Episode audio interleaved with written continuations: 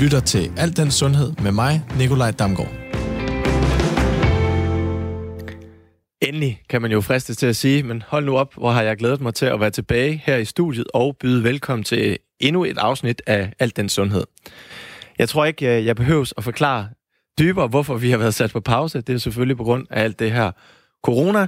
Men nu har vi endelig fået grønt lys til at så småt vende tilbage og lave noget godt radio til jer, og det er jo så dejligt.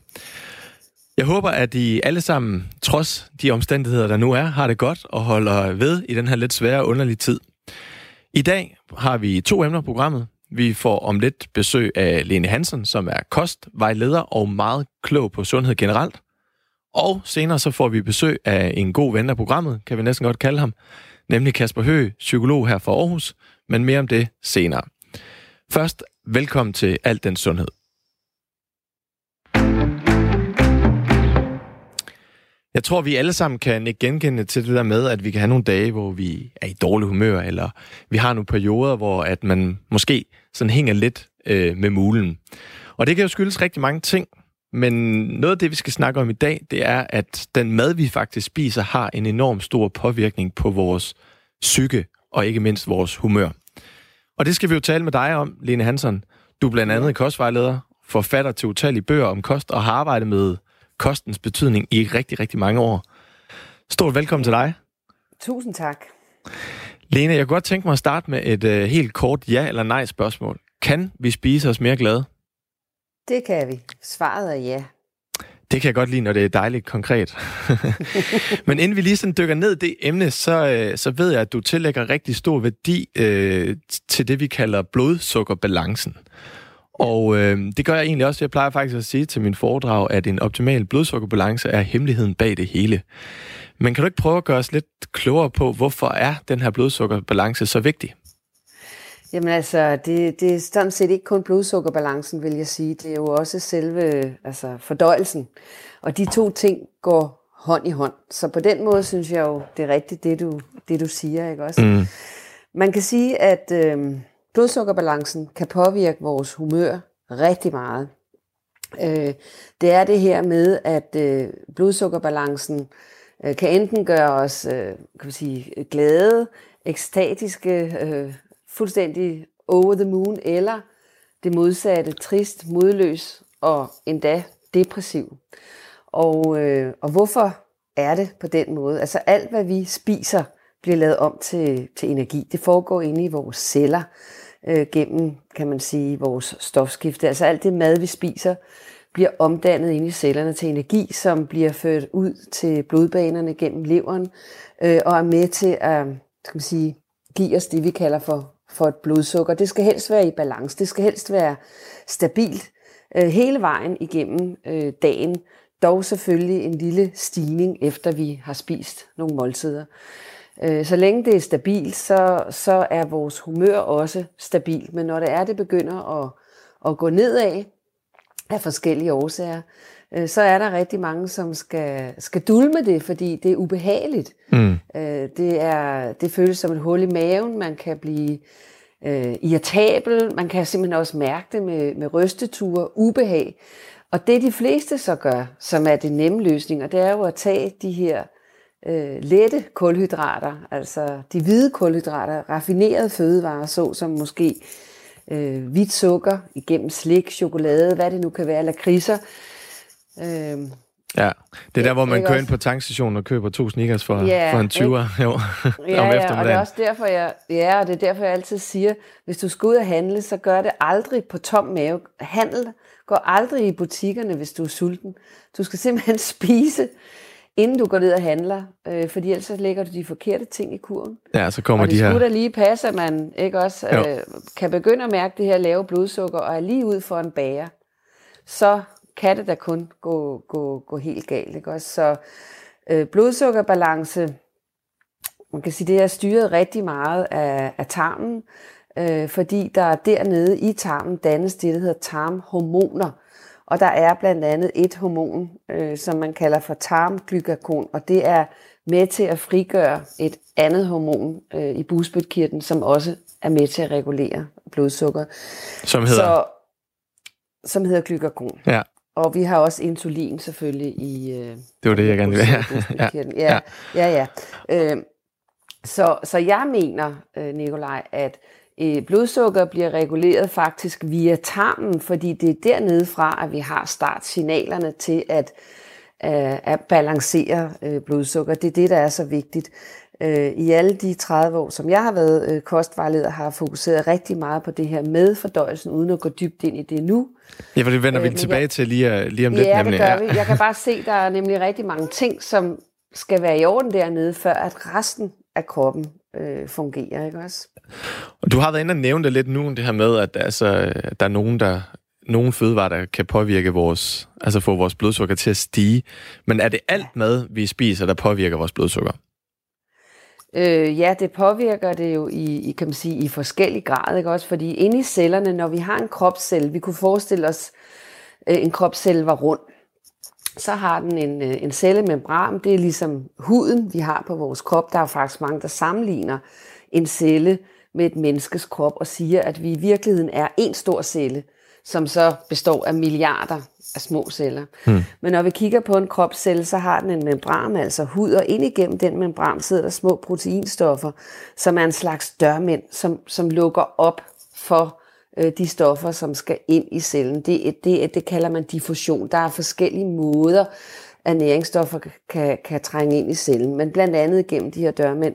Og de kommer så ind i cellen, og de skal omformes til noget andet derinde, blandt andet energi. Og så skal det transporteres ud af cellen igen. Så når det er, at man ligesom snakker om et reguleret blodsukker, så handler det selvfølgelig om, at vi spiser varieret, at vi spiser jævnt fordelt over øh, hele dagen, øh, at vi sørger for at få det, der hedder de lange kulhydrater, som særligt stammer fra grøntsager, øh, bær, visse frugter, fordi der er rigtig mange, som tager fejl af øh, almindelig frugt, hvor de siger, uha, det påvirker mit blodsukker for meget. Men frugt indeholder jo forskellige sukkerarter, så man skal bare vælge de rigtige frugter. Der er masser af frugt, som går langsommere ind i blodsukkerbanen end for eksempel en skivebrød. Og det er der ikke mange, der ved. Og hvad er det for nogle typer af frugter? Hvis? Jamen, det er typisk bær. Ja. Også, altså alle former for bær. Øhm, og så tror jeg også, at hvis nu for eksempel, jeg har været vant til igennem de her år, jeg har været kostvejleder, at folk har sagt, jamen jeg, jeg har noget med mit blodsukker, eller jeg har diabetes 2 osv., jeg må ikke rigtig få frugt. Fint nok, man skal selvfølgelig ikke presse citronen, så går du over og spiser grøntsager, fordi de indeholder flere af de her øh, lange kæder, som skal nedbrydes. Og nede i tarmen, der har vi enzymer, som nedbryder alle de her sukkerkæder. Man kan forestille sig et billede med en saks, som klipper de her lange kæder over. Jeg plejer at fortælle mine elever, og også mine øh, hvad hedder det, klienter, at, at det, det kulhydratkæder, det kunne ligne hønseringe, ikke? Og de kan være korte, de kan være lange. Og nede i tarmen skal de ligesom klippes over en for en, før de kan passere ind og komme videre ind i vores system. Og jo længere sukkerkæderne er, jo længere tid tager det at klippe dem over. Og det er faktisk det, der giver et mere stabilt øh, blodsukker. Så, øh, så hvad, hvad kan man sige? Rigtig mange mennesker, som jeg har haft kontakt med igennem alle de her år, fortæller, når jeg spørger dem, har du en sød tand? Så siger de fleste ja. Jeg har også holdt rigtig mange foredrag, ligesom dig, Nicolaj. Mm. Det er en af de ting, jeg altid spørger om, hvor mange herinde har en sød tand. Og tænk, jeg tror måske 98 procent af salen rækker helt op. Det er virkelig en stor udfordring, ikke også? Så, øh, men altså, der, vi skal have styr på det her blodsukker. Det skal ikke være sådan, at vi pludselig gennem dagen får et lavt blodsukker. Og det kan vi øh, forebygge, og vi kan sådan set også, kan man bruge ordet helbrede, ved hurtigt at gå over og finde de langsomme kulhydrater, som særligt, øh, vil jeg sige, der skal vi bruge grøntsagerne. Og det kan være, det allerbedste, det er, at vi spiser dem helt, fordi så får vi alle de forskellige stoffer mm. med, som vi skal have. Men hvis vi skal gøre det sådan lidt mere konkret for vores lytter også, altså, kunne du prøve at give sådan et eksempel på, altså, hvordan en, en dag for morgenmad øh, vil se ud? Altså, hvor tit skal man spise, og jeg vil sige, at man skal spise let om morgenen, og det har jeg altid sagt. Øh, fordi hvis vi siger, at vi har tre øh, måltider om dagen, morgenmad, frokost og aftensmad, så har jeg faktisk oplevet, at der er mange, der siger, at vi skal spise et stort morgenmåltid, og så skal måltiderne sådan set blive mindre dagen igennem, og det mener jeg er helt forkert. Jeg mener, at hvert måltid er vigtigt, men det behøver ikke at være et måltid, øh, lige fra man står op klokken 6 om morgenen eller 7, fordi måske har man spist klokken 6, 7, 8 om aftenen, og så reelt burde man ikke allerede være sulten. Det vil være rigtig smart, at når man står op om morgenen, så spiser man let, at man faktisk spiser en masse grøntsager. Det kunne da være salater, det kunne være nogle bær, og så måske nogle kornprodukter, hvis det er, at blodsukkeret er meget øh, ustabil, altså fuldkornsprodukter. Øh, Øhm, det vil være, efter min mening, rigtig vigtigt. Og så i løbet af dagen, hvis man spiser frokost, aftensmad, at man også tager en snack i løbet af eftermiddagen, som rigtig gerne igen må være for eksempel øh, grøntsager. Det kunne også være frugt og bær. Jeg mener ikke, at store øh, måltider skal dominere dagen. Jeg mener, det er fornuftigt at sætte nogle mellemmåltider ind imellem, stille og roligt, ikke også? Der er mange forskellige bud på, hvordan vi regulerer blodsukker, men en ting, som jeg synes, mange glemmer, det er, at vi skal, de simpelthen drikker ikke væske nok i løbet af dagen. Og væsken påvirker også vores øh, blodsukker, fordi det er med til, kan man sige, at det hele er i et flow. Og det synes jeg, folk er rigtig, rigtig dårlige til generelt at drikke nok. Enten fordi de ikke ved, hvor meget væske de skal have, eller de tænker, at sådan noget som kaffe eller alkohol, en sodavand eller kartonjuice tæller med. Og det mener jeg ikke, det gør. Vi taler om rent vand. Og en nem måde, man kan, kan man sige, drikke nok på, det er øh, at tage sin vægt, og så ganger man den med 0,033, så finder man ud af, hvor mange liter væske man skal have. Altså hvis man nu vejer 70 kilo, bare for at sige noget, mm. og ganger det med 0,033, så ligger vi på omkring 2,2 liter væske. Og det, der så er vigtigt der, det er, at man ikke bæller det, fordi vores krop skal vandes stille og roligt igennem dagen. Det er nøjagtigt det samme, som hvis vi har en øh, potteplante, der har stået i vinduet, og vi har været ude at rejse i 14 dage. Og så kommer vi hjem, og så ser vi, at den hænger med bladene og blomsterne, og så skynder vi os at åbne for vandhanen og holde planten ind under, så løber vandet lige igennem. Mm. Og det vil det også gøre for os, hvis vi sådan set ikke drikker igennem dagen, men bæller hen på eftermiddagen og aften. Så skal vi også op og tisse helt vildt om natten. Så faktisk, øh, det gode råd for mig lige der, det er, at man drikker en mundfuld, maks to mundfulde af gangen. Og så prøver at sprede det ud over hele dagen. Det vil faktisk sige, at man drikker, inden man er tørstig. Fordi der er rigtig mange, der har sagt til mig igennem årene, jeg føler ikke tørst. Mm. Og, og, og det vil sige, så har man jo overhørt sit tørstsignal, fordi man bare er blevet vant til, at det foregår på den her måde. Jeg drikker ikke. Eller også så er der mange, der drikker rigtig meget kaffe, måske med noget øh, mælk i og sukker, som jo så også går ind og påvirker øh, blodsukkerbalancen forkert. Så den sidste ting, det er så også, at hvis ikke vi drikker nok, øh, så kan kroppen prøve at fortælle os, hallo, jeg får ikke væske nok. Så sætter den gang i, kan man sige, yderligere appetit, fordi så kunne det jo være, at hvis jeg spiser noget mere, var der også noget væske i det, som kroppen kunne bruge. Så overspiser vi, og det kan også påvirke blodsukkerbalancen.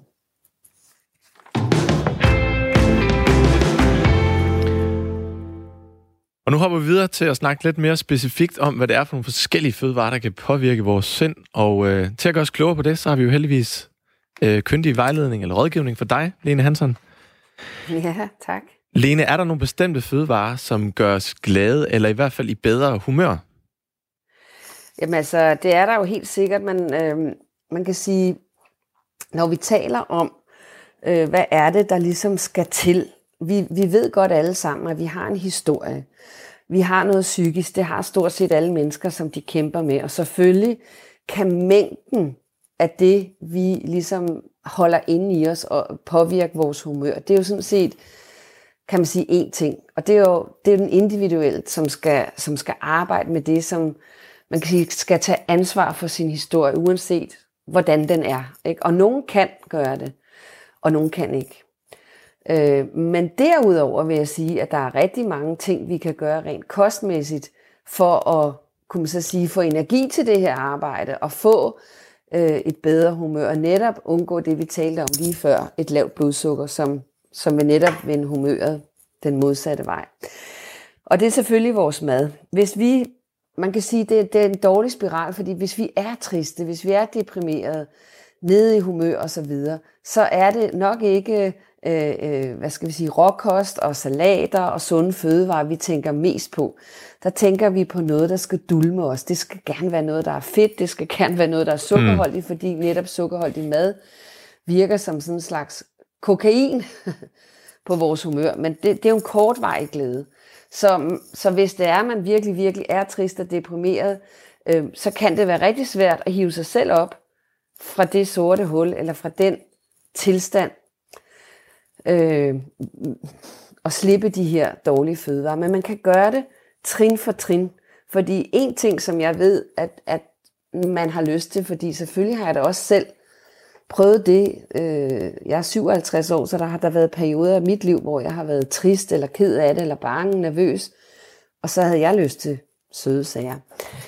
Men når vi har lyst til søde sager, så kan vi erstatte det. Altså den vane, vi har fået, som jo bliver en fast del af os, den skal erstattes med en anden vane. Man kan ikke tage en vane væk og ikke erstatte med noget andet. Det, det vil vores belønningscenter og, og, og, og vores psyke slet ikke acceptere. Så hvis vi vil fjerne en dårlig vane, så skal vi erstatte med noget andet. Og når vi vil fjerne en vane, der handler om sukker eller fede sager, så kan vi erstatte det med frugter. Alle typer frugter, som er søde. Det kunne være vindruer. Øhm, det kunne være vindruer her til sommer, man lægger i fryseren og går og tykker på, ligesom en lille is. Øhm, det kan være øh, bananer, det kan være tørrede frugter. Det kan også være bær, som jo naturligt er søde. Kirsebær osv. Alle slags bær. Men det kan også være cherrytomater, for det vil være endnu klogere, jo vi kommer over de lange øh, sukkerkæder, jordbær og så videre.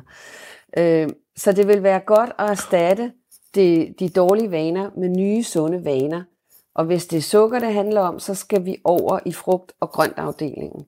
Handler det om, at man har lyst til noget fedt, for eksempel en skive ost eller øh, et skive brød med smør på og ost, så skal vi over have fat i nogle nødder og nogle kerner, som vil give denne her fede kunne vi sige, fornemmelse, når man spiser det. Øh, så det, det kunne være nogle råd, som man stille og roligt går over og, og, og anvender, fordi det vil kunne løfte en, det vil kunne give et bedre miljø i tarmen, og inden for den alternative, kan vi sige, behandlersektor, som du jo også tilhører, Nikolaj, på en eller anden måde, der siger man, at en depression starter i tarmen. Det har man altid sagt, fordi det er dernede også øh, i nervecellerne nede i tarmen, at vi danner øh, det her hormon, øh, serotonin, som også dannes op i hjernen i en kirtel, der hedder pinealkirtlen. Men, Men størstedelen, ja, jeg skulle lige så sige, størstedelen bliver jo dannet i, i tarmen. Lige nøjagtigt, ikke også? Og, og, og dengang jeg startede min karriere som kostvejleder, så, så, så lærte vi, at det var, det var i, i kirtlen, hjernen, pinealkirtlen, som det hele dannes. Men det har man så fundet ud af sidenhen. Det er det så ikke. Det er, Nej, det er faktisk, faktisk nede. Ja, fordi det er jo 80-90 procent eller sådan noget, der bliver ja. dannet i tarmen, ikke? Lige nøjagtigt, ja. ikke også? Så, så det er jo tarmen, at vi ligesom, skal man sige, pleje. Hvis man øhm, vil, vil gøre sig selv glad med mad, uanset hvad ens tilstand er inden, øh, at man ønsker at beholde glæden, man ønsker øh, kan man sige, at, at opretholde hele det her øh, dejlige øh, livsglæde i sig, fordi små dyk ind imellem er helt okay, det, vi er mennesker, vi lever så kan man gøre det rigtig meget gennem kosten. Det vil sige, erstat en dårlig sukkervane med en ny, sund sukkervane, som kan være frugt og grøntsager.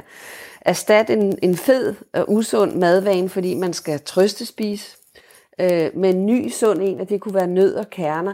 Det kunne også være, at hvis man laver en smoothie, så hælder, hælder man noget hørfrøolie eller andre planteolier, koldpressede planteolier ned, fordi det vil også stabilisere blodsukker. Igen vil det fodre os med nogle øh, rigtig, rigtig sunde ting. Og så er det, vil jeg sige, øh, probiotika, som er rigtig, rigtig vigtig. Der findes jo alle mulige slags mm. øh, på markedet. Man kan gå i helsebutik og, og få vejledning. Der Vi skal lige have defineret, hvad probiotika er, sådan at alle, altså, alle er med på det.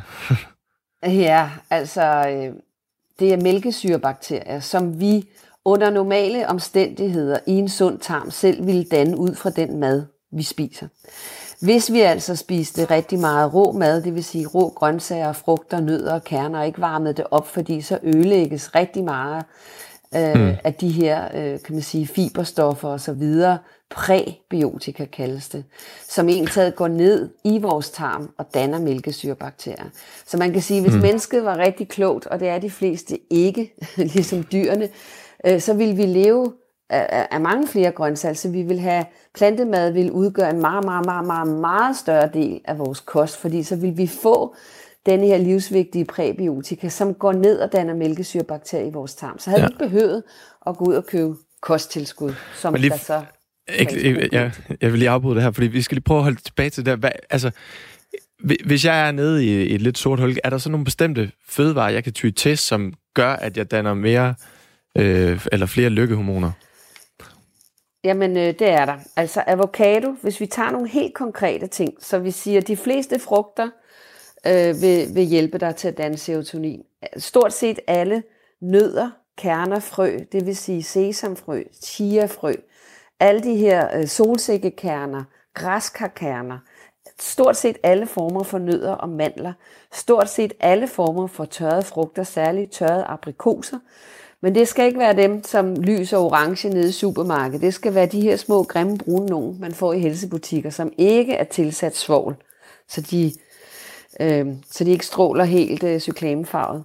Avocado er rigtig, rigtig godt. Øh, tomater, øh, vandmelon, mango, æbler, oliven. Men hvad er det, det her fødevare, de øh, helt konkret indeholder, som gør, at jeg kan danne mere serotonin? Jamen altså, et det er, at de fodrer tarmen med en masse præbiotika, men de indeholder også serotonin i sig selv. Men jeg synes ikke, det er så vigtigt, det her med serotoninen. Det, der er allervigtigst, det er, at vi får noget, øh, nogle fødevarer, som indeholder tryptofan, fordi det er faktisk det, som er med til at danne serotonin. Altså ofte, så skal vi ikke kun kigge på, hvad er det for et, for eksempel hormon, øh, som vi øh, skal spise os til at danne. Vi skal sådan set kigge lidt på, hvad er det, vi skal spise øh, i, i, i processen, inden der er med til at danne det. Og det er altså tryptofan, vi skal have fat i her. Og det interessante ved øh, aminosyren, så øh, tryptofan er en aminosyre, ja. øh, det er, at øh, den er med til at danne hormonet serotonin. Og det er rigtig meget de samme fødevarer, som vi øh, kommer over i, når vi kigger på det. Altså om vi spiser os til serotonin eller tryptofan, det er faktisk næsten det samme. Så meget kort lige rise op, hvad det er. Igen så er det øh, nødder, alle mulige forskellige nødetyper, alle mulige forskellige frø, endda birkes. Det er kerner, altså igen solsikkekerner, græskarkerner. Men ikke håndværker også... nede for bæren med birkes på? ja, det tror jeg så ikke lige, fordi så er der jo så en masse sukker i. Ja, så, så vi, øh, det vil være en god idé at have sit eget lille apotek derhjemme, kunne man sige. Ikke? Også ja. med små krukker med alle de her ting. Lave sin egen mysli. Det kan man jo sagtens ud af nødder, kerner, frø, og så strø den over det, man har lyst til at spise. Det kunne være nogle øh, øh, glutenfri øh, fuldkorns havregryn, ikke også, hvor man kommer lidt rismælk eller havremælk på, og så denne her blanding oveni. Og sådan en måltid, det er nemt, hvis ikke man har så meget overskud til at stå og lave mad. Og det vil virkelig, virkelig øh, fodre en, fordi havregryn er faktisk en af de andre ting, som er rigtig godt at spise, øh, både for tryptofan og serotonin. Derudover så er det soja, så er det ris, og så er det de fleste kornprodukter, og afslutningsvis så er det grønne grøntsager, særligt alle kåltyper. Perfekt. Og øh, det var dejligt, at du lige har gjort os øh, meget klogere på, hvad vi kan gøre øh, via kosten i forhold til, forhold til at forbedre vores øh, sind og psyke, og ikke mindst øh, humør. Alt den sundhed. Lyt med hver mandag kl. 12.10. Og Lena, nu har vi jo snakket en del om, hvordan vores øh, blodsukkerbalance og forskellige fødevarer kan påvirke vores hormonbalance og dermed vores øh, humør og sind. Men noget andet, som også kan påvirke det, det er jo den her fysiske kontakt med andre mennesker. Yeah. Og øh, det er måske en øh, ret stor udfordring for, for mange i de her coronatider. Hvis, ja, du nu, altså... jamen, hvis du nu stod foran mig her i, i studiet, og jeg gik over, og øh, vi gav hinanden et kæmpe kram, ja. hvad vil der så ske fysiologisk i min krop? Jamen altså, øh, krammet skal være langt, Nikolaj. det vil jeg glæde mig til. det skal ikke være kort, det skal ikke være noget kort noget, det skal være langt. Altså, videnskaben mener, at hvis vi krammer i, i en tæt kramning, Ja. mere end 30 sekunder, så begynder øh, kroppen at, at udskille øh, oxytocin. Og det er det, som man også kalder krammehormonet. Altså der er faktisk øh, meget snak i øjeblikket, netop på grund af alt det her karantæne, vi har oplevet. Hmm. øh, og vi ikke må gå tæt på hinanden, at, at vi øh, lider af hudsult. Det, det er ikke noget, vi kun lider af nu. Øh, det er også noget, som for eksempel mange enlige eller ældre mennesker lider af. Altså, vi bliver simpelthen ikke krammet og rørt nok. Det, det falder til os mennesker, at det skal vi.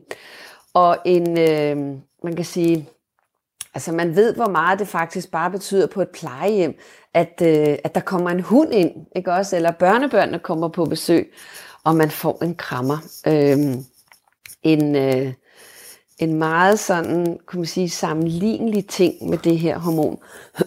Undskyld. Det er faktisk, når vi har en gravid kvinde, øh, og hun skal føde, så er det faktisk krammehormonet oxytocin, som øh, særligt udløses i forbindelse med, at hun åbner sig og kan føde.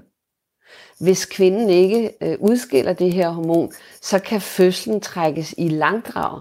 Og det er faktisk det hormon, man giver kunstigt, som er V-stimulerende for, at kvinden kan, kan åbne sig og føde. Og det er faktisk også derfor, at flere kvinder får en fødselsdepression bagefter, uden at egentlig at vide hvorfor, fordi man får det kunstigt.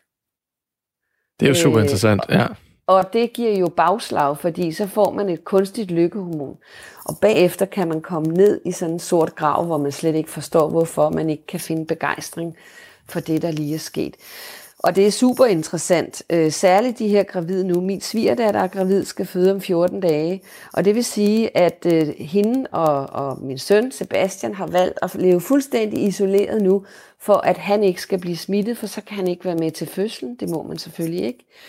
Øh, og, og, og altså, der er virkelig en situation der. De er så rigtig gode til at kramme de to, øh, heldigvis, men det er virkelig, virkelig øh, vigtigt, det her. Det, det synes jeg Ja, fordi hvad glimrende er eksempel på. konsekvenserne, hvis jeg nu ikke får det her kram af dig, og der går lang tid før vi ses, og jeg ikke får krammet andre? Hvad, hvad er konsekvenserne så for mig og ved at opleve den her hudsult? Jamen altså, jeg tror ikke, det er alle, der oplever hudsult, fordi der er jo nogle krammetyper, og så ved du, ved du også godt, så er der nogen, hvor man møder dem, hvor de står stiv som en pind og slet ikke er til kramning. er det ikke rigtigt? Jo, jo, det er rigtigt.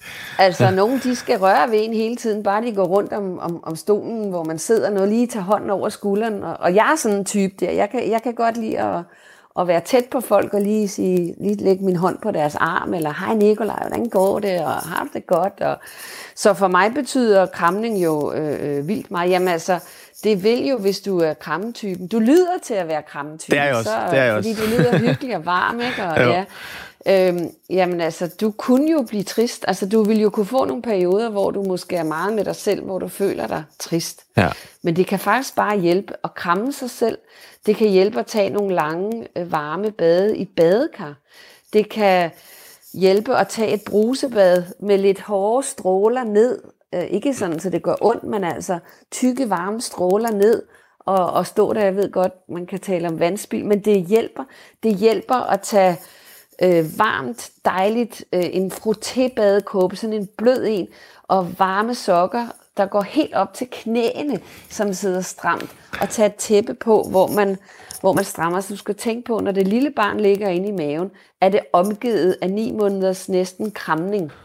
Så, så derfor kan små børn godt lide, når de bliver født, at de ligger tæt til moren og mærker huden, og at, at de har noget tæt rundt om sig. Ja. Ikke også de her vikler, man kan få til børnene, så de sidder helt tæt på mor eller fars øh, bryst og mave. Jeg tror, at jeg vil Øh. hellere, altså, jeg tror hellere, jeg vil hjem og, og kramme min kæreste, end jeg skal ud og købe frotté. Øh, hvad hedder det? Morgenkåber og langsokker. Og Lene, tiden den øh, render jo desværre fra os. Øhm, Yes. Her til sidst kunne du meget kort lige give tre råd til vores lytter, hvad det er vigtigt at fokusere på. Øh, du har været lidt inde på det, men bare lige for at kort opsummere i Ja. forhold til at spise en kost, som plejer vores sind. Lige nøjagtigt. Altså, hvad hedder det? Kosten, så er det at have et spisekammer, ligesom man har en nødhjælpskasse med plaster og jod, og hvad ved jeg, hvis børnene har slået sig eller sig selv, så har vi altid noget. Ha' det samme i dit køleskab. Ha' en, en, en, en, øh, en boks i køleskabet, øh, en æske med et låg på, hvor at du siger, det er min nødhjælpskasse, og der kan være tørrede frugter, der kan være nødder, der kan være kerner, den kunne også stå et andet sted end køleskabet. Ha' hele tiden et lager af de her ting, som kunne modvirke, modvirke, at du pludselig blev sulten. Altså blodsukker skal stabiliseres hele tiden, og ikke kun når det er i fare. Øhm, og samtidig er det også de fødevarer, som, som giver, kan man sige, øhm, det gode humør. Mm. Sørg for, at du får vand i små mængder over hele dagen. Ha' hele tiden en drikkedunk med dig, med, med så rent vand som overhovedet muligt. Drik små slurke. Øh, når du går ud og handler, handel, øh, indkøb dine varer på fuld mave. Og den sidste ting, som vi ikke har talt om, søvn. Sørg for, at du får søvn nok, fordi hvis ikke du får den søvn, du skal have, øh, så går det ud over din hormonbalance på et tidspunkt, ud over dit blodsukker, og det vil også gå ud over dit humør. Perfekt, Lene. Du har gjort os meget klogere på, på alt det her. Det har været en uh, kæmpe fornøjelse at have, have dig med. Du får tak. en kæmpe virtuel krammer. Og ja, så, uh, airhug. ja, airhug, ja. Tak for det, Lene, og fortsat god Jeg dag. Jeg siger også tak.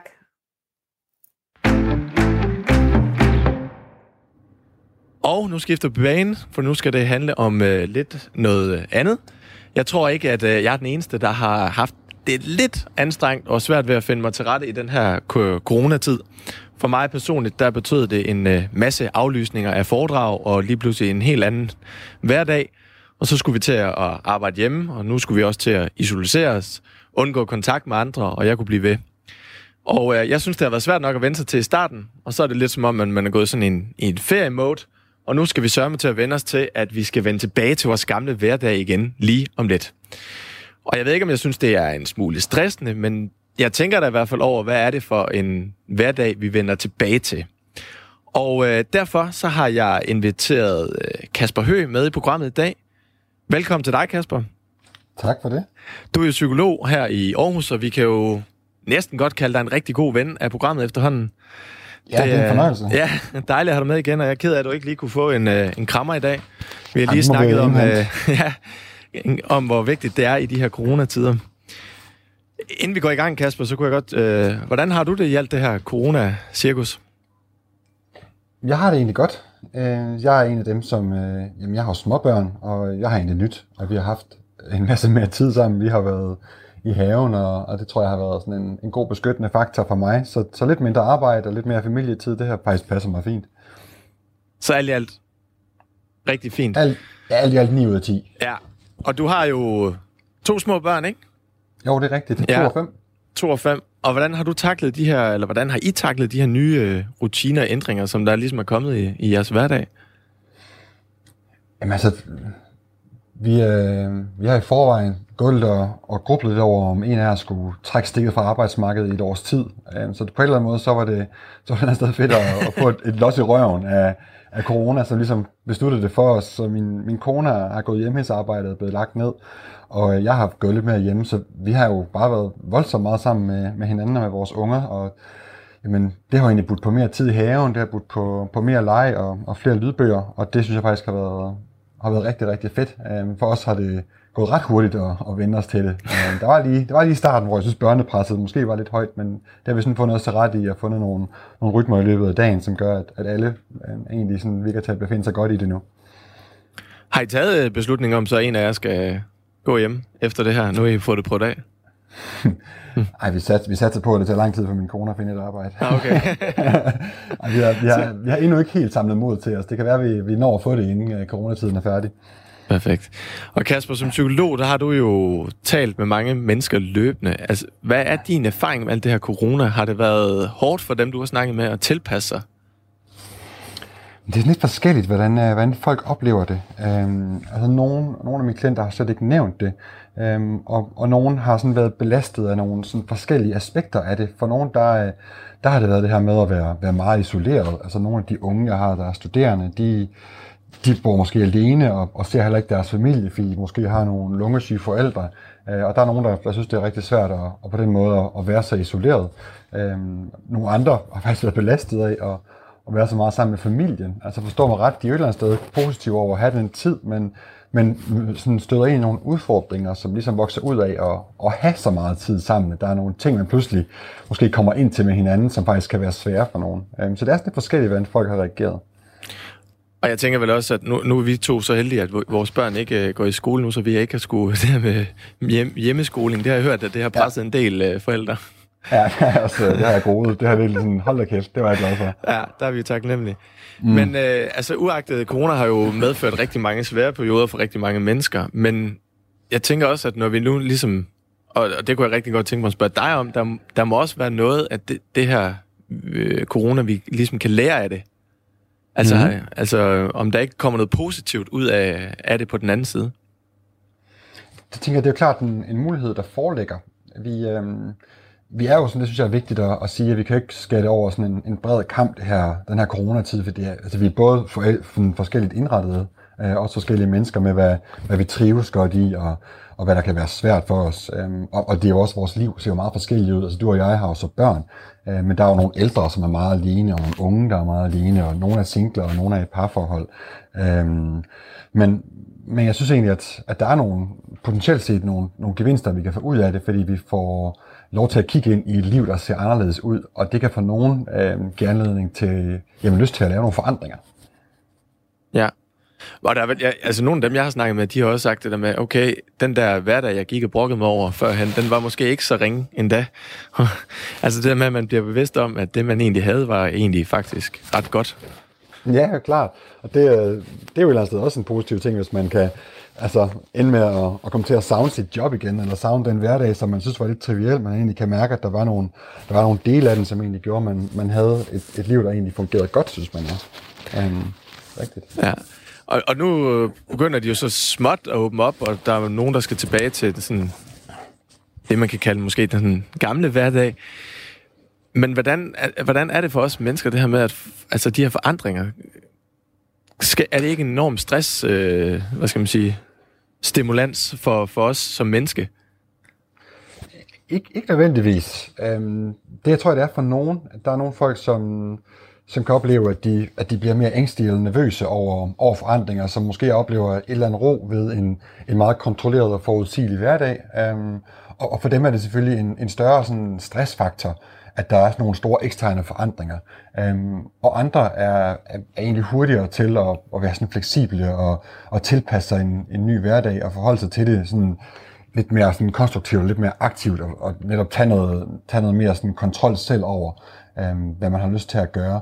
Men, men det er klart jo, for nogen der er de her skift øh, vældig udfordrende, og for de fleste af os, så er det i hvert fald ikke fuldstændig uproblematisk. Mm. Hvad, hvad, hvad er det, altså kan man snakke om, hvordan man sådan, hvis man nu er sådan en, som ikke er så omstillingsparat og synes, det kan være, er der nogle, sådan nogle gode råd til, man kan ligesom tage med og fokusere på, eller andet? Jamen, jeg tænker først og fremmest, skal man finde ud af, se om man kan finde ud af, hvad det er ved den her omstilling, der egentlig er svært for en. Hvad er det for nogle, for nogle dele? Altså du ved, hvis, hvis vi nu bare laver sådan et tænkt eksempel med, med os to og ja. vores liv, hvis vi, hvis vi to kan mærke nu, jamen vi begynder egentlig at, at gro for den der hverdag, hvor at der er to voksne, der arbejder 37 timer om ugen igen, eller måske 50 timer om ugen, jamen hvad er det så egentlig ved den her omstilling, vi gruer for? Altså er det, at vi har mindre tid med børnene, eller er det, om vi får nok søvn, eller er det, om vi kan nå at motionere? At vi på en eller anden måde prøver at finde ud af, hvad, hvad er det her? Er det måske i virkeligheden, fordi, vi, fordi der er en side af os, der, der kunne tænke os at lave noget om? Øhm, men at vi egentlig får spurgt os selv, hvad er det ved den her omstilling, der er svært? Fordi hvis vi forholder os til det i sådan mere generelle termer, at om det er bare omstilling generelt, der er svært, så bliver det et eller andet sted svært for os at gøre noget konkret, eller forholde os til det lidt mere konstruktivt.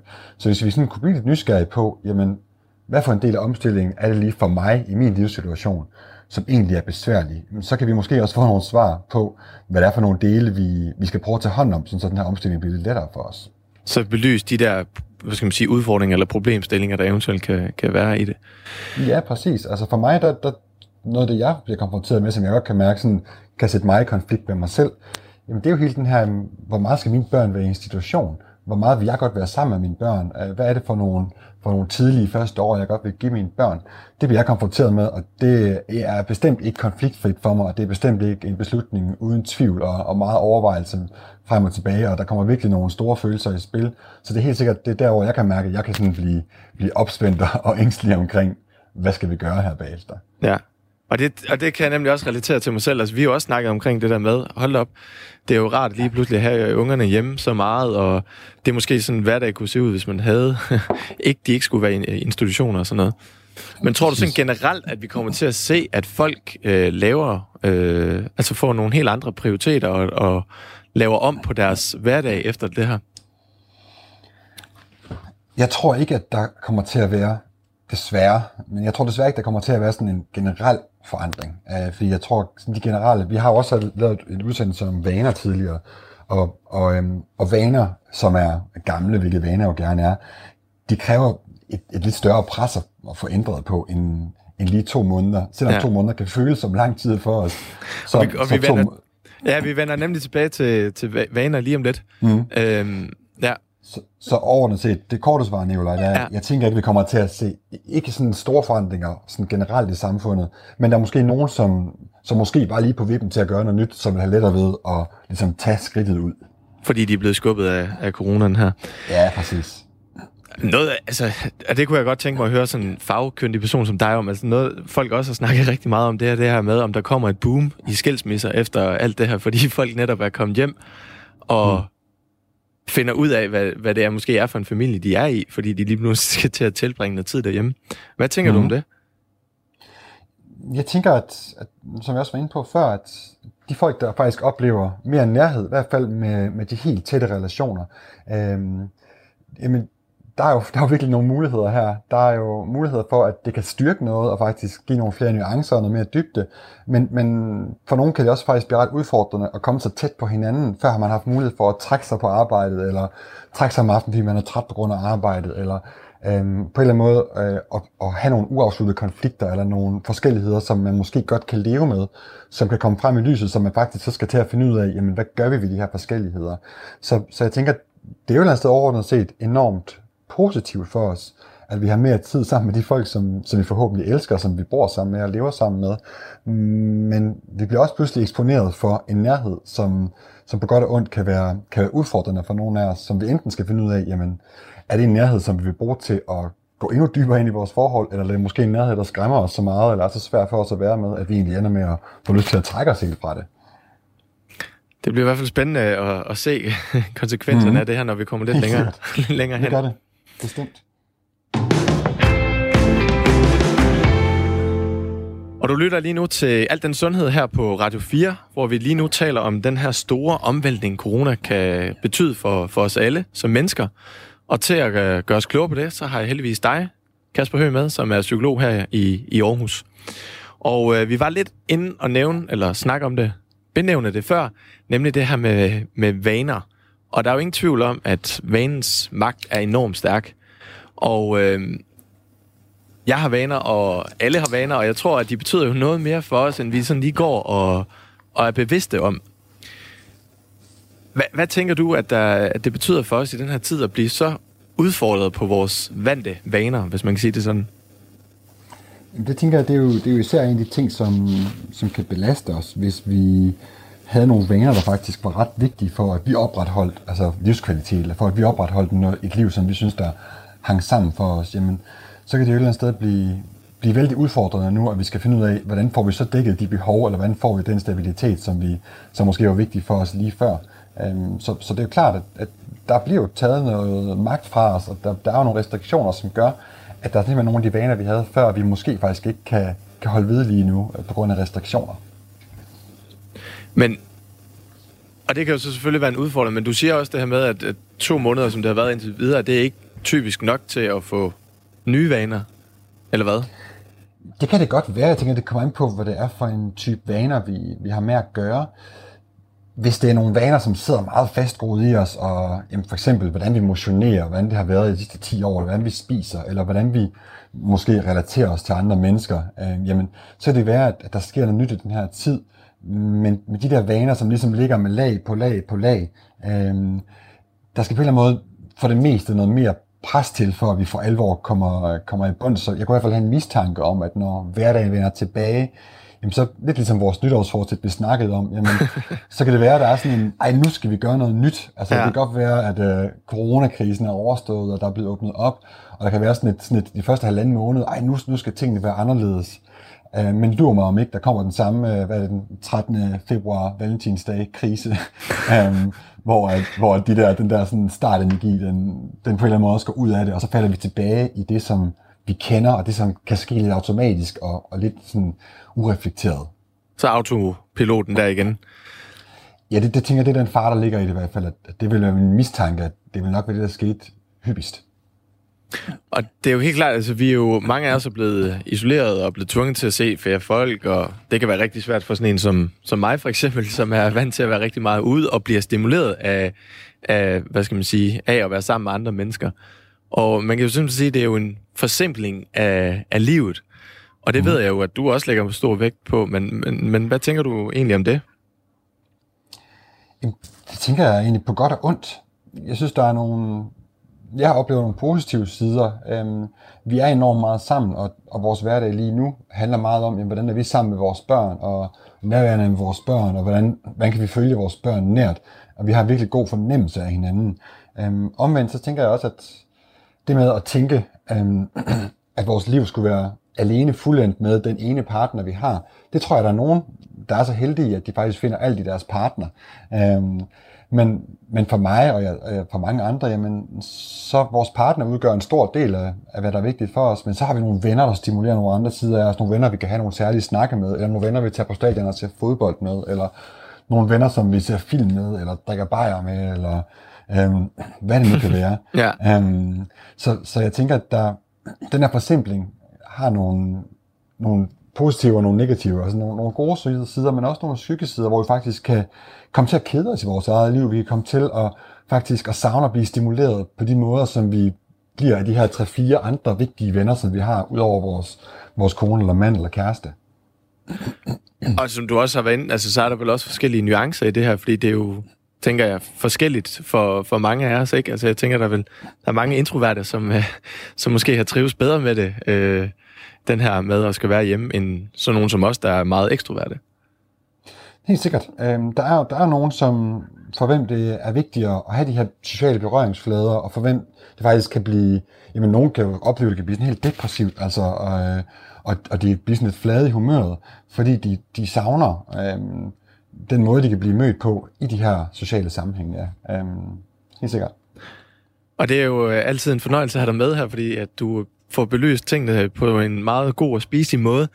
Så her til sidst, der kunne jeg godt lige tænke mig, Kasper, øhm, som, som, om du kunne give danskere nogle, nogle råd som psykolog, nu når de skal til at vende tilbage til sådan, hvis man kan sige det, sådan mere normal hverdag. Ja. Jamen det første råd, der vil jeg egentlig sådan bare trække, trække tilbage til, hvad jeg sagde tidligere. Jamen hvis, hvis man kan mærke her, når, når den nye hverdag, den duer i horisonten, at man faktisk bliver opspændt eller nervøs, eller man kan mærke, at man bliver bekymret over det, jamen så, så prøv at blive specifik. Prøv at forholde dig til det øh, i dybden og finde ud af, hvad er det egentlig ved det her skift, der er svært for jer? Um, var der egentlig noget i den her coronatid, som var positivt, som I godt kunne tænke jer at holde ved? Er der nogle forandringer, I faktisk godt kunne tænke jer at kæmpe seriøst for at holde ved? Um, sådan så I bliver bevidste om det. Skriv det ned på et stykke papir, eller print det ud og hæng det uh, på en tavle, så I bliver mindet om, jamen, hvad var det egentlig af positive ting, I fik med fra den her coronatid, så vi godt kunne tænke jer at, uh, at holde ved.